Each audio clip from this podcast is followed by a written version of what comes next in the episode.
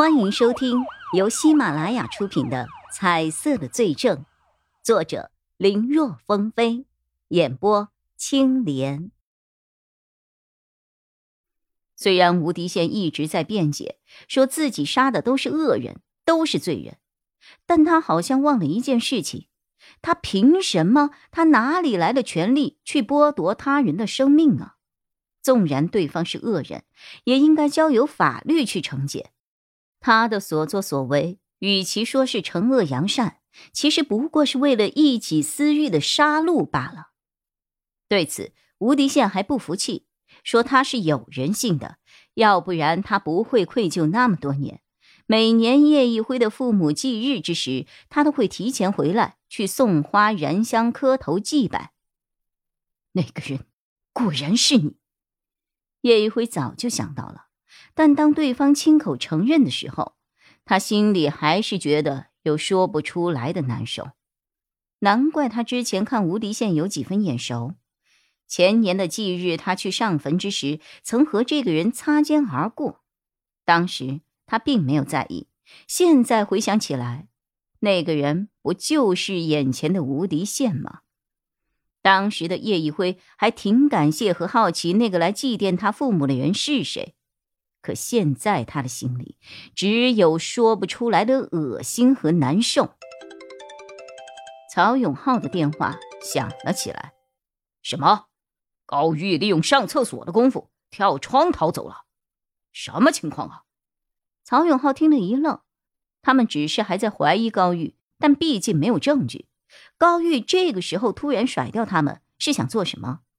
事出反常必有妖，曹永浩急忙组织人手去找。大概两个小时之后，又有电话打了回来，说高玉被找到了，但是在济川。守着无敌线用来审讯了高玉的屋子的警员打来电话，但是高玉出现的时候把他们都给打晕了，现在高玉跑到哪里去了，没有人知道。高玉跑到那儿去做什么呀？曹永浩说出了所有人的好奇，明明从死里逃生，还想着回去，而且还打晕看守的警察，高玉这是失心疯了吗？叶一辉一直没有说话，他从济川见到高玉之后，就总觉得对方哪里怪怪的，如今对方忽然返回去还袭警，这要是没有天大的理由是不可能的，那会是什么理由呢？刚才在问吴迪宪的时候，连带着也问了他如何审讯的高玉，从对方的口中得到了什么消息，可高玉什么都没说，吴迪宪也只是拔了高玉的所有指甲用了刑而已。拔指甲，拔指甲。叶一辉思虑之时，想起了兜中的证物袋，他拿出来一看，不就是他在现场捡到的那枚指甲吗？当时是怕其他人没有看到给踩坏了，之后又忙得头晕眼花，完全忘记把证物给上交了。指甲，指甲。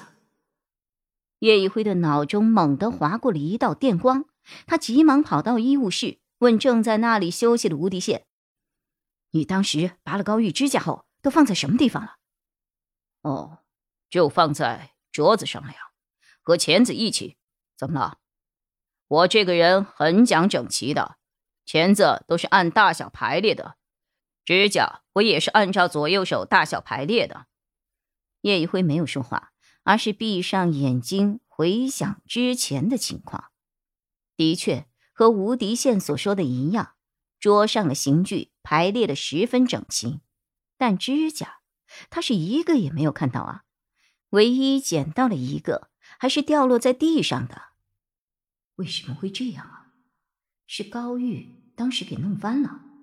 不对，如果是撞翻了，那应该有很多的指甲散落在地上啊，可是为什么只有一个指甲啊？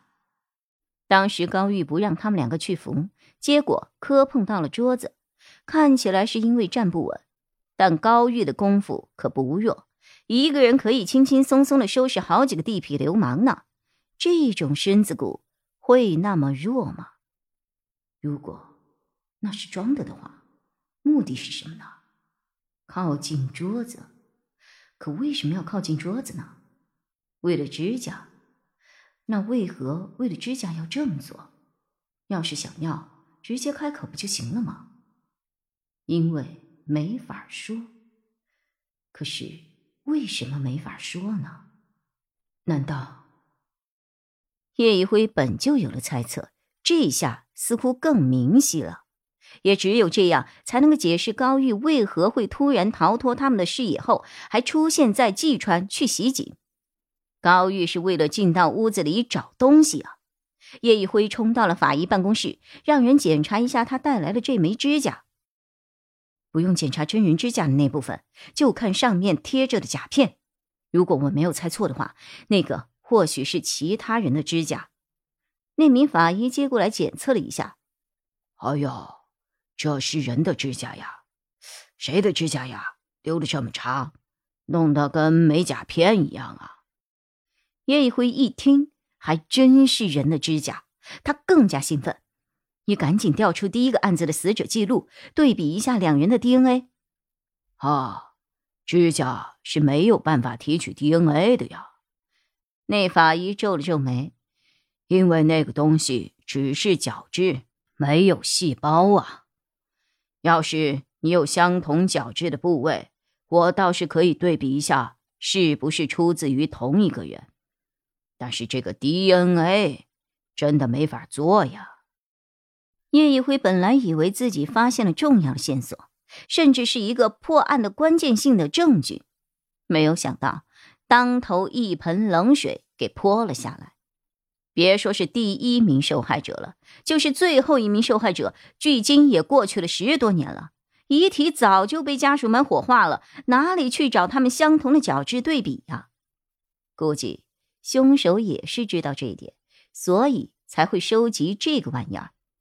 因为就算是发现了，也不会轻易暴露。可这样的话，那高玉又为何会急匆匆地跑去济川呢？难道那里还有其他的什么更为重要的证据？也不是没办法对比。叶一辉正在疑惑，一个熟悉的声音从身后响起，回头一看，是高逸逸。叶一辉听得眼前一亮，什么意思啊？本集播讲完毕，感谢收听，更多精彩内容，请在喜马拉雅搜索“青莲嘚不嘚”。